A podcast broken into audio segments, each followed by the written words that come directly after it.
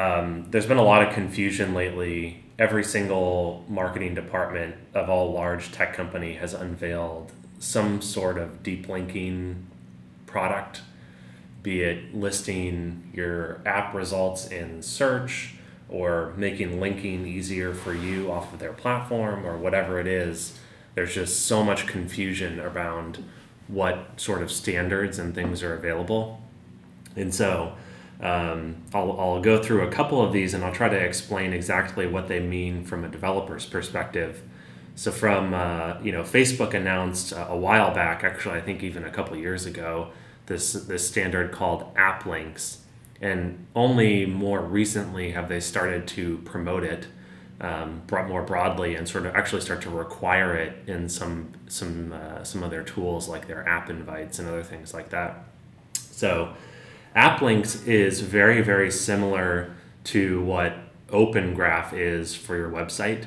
Open Graph is where you define sort of like a title, a description, a picture, all that stuff in a standard format that Facebook and now a couple other sites will read in. And then when they read in that stuff, they know how to properly show uh, some rich post, some sort of like, you know, visual visual representation of your site in their newsfeed.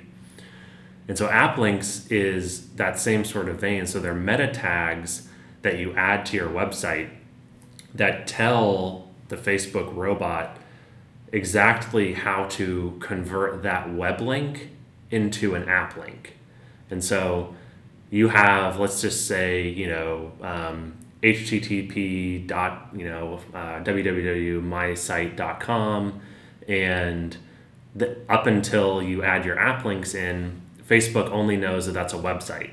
And if you add the app links tags, you say, Facebook, here is where my app is located, here's where it is in the store, here's how to open it up.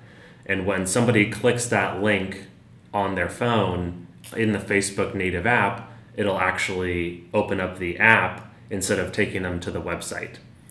They don't actually use it on iOS yet. It's only used on Android, and it's only used on Android on some phones but sort of the concept is that sort of you know future achievement where clicking a web link will actually open up your app instead.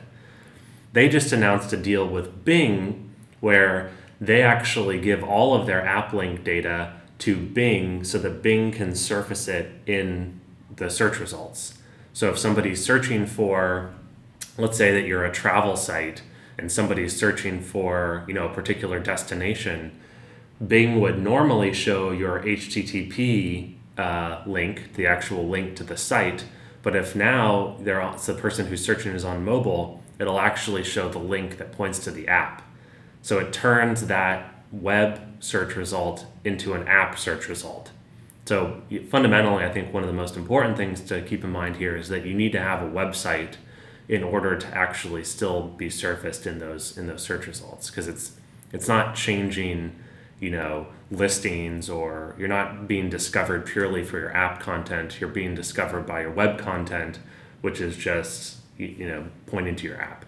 Um, google also announced a, a, similar thing has been pushing it pretty pretty extreme on there on now both uh, android and ios. And they have a, a similar standard so they call it google app indexing.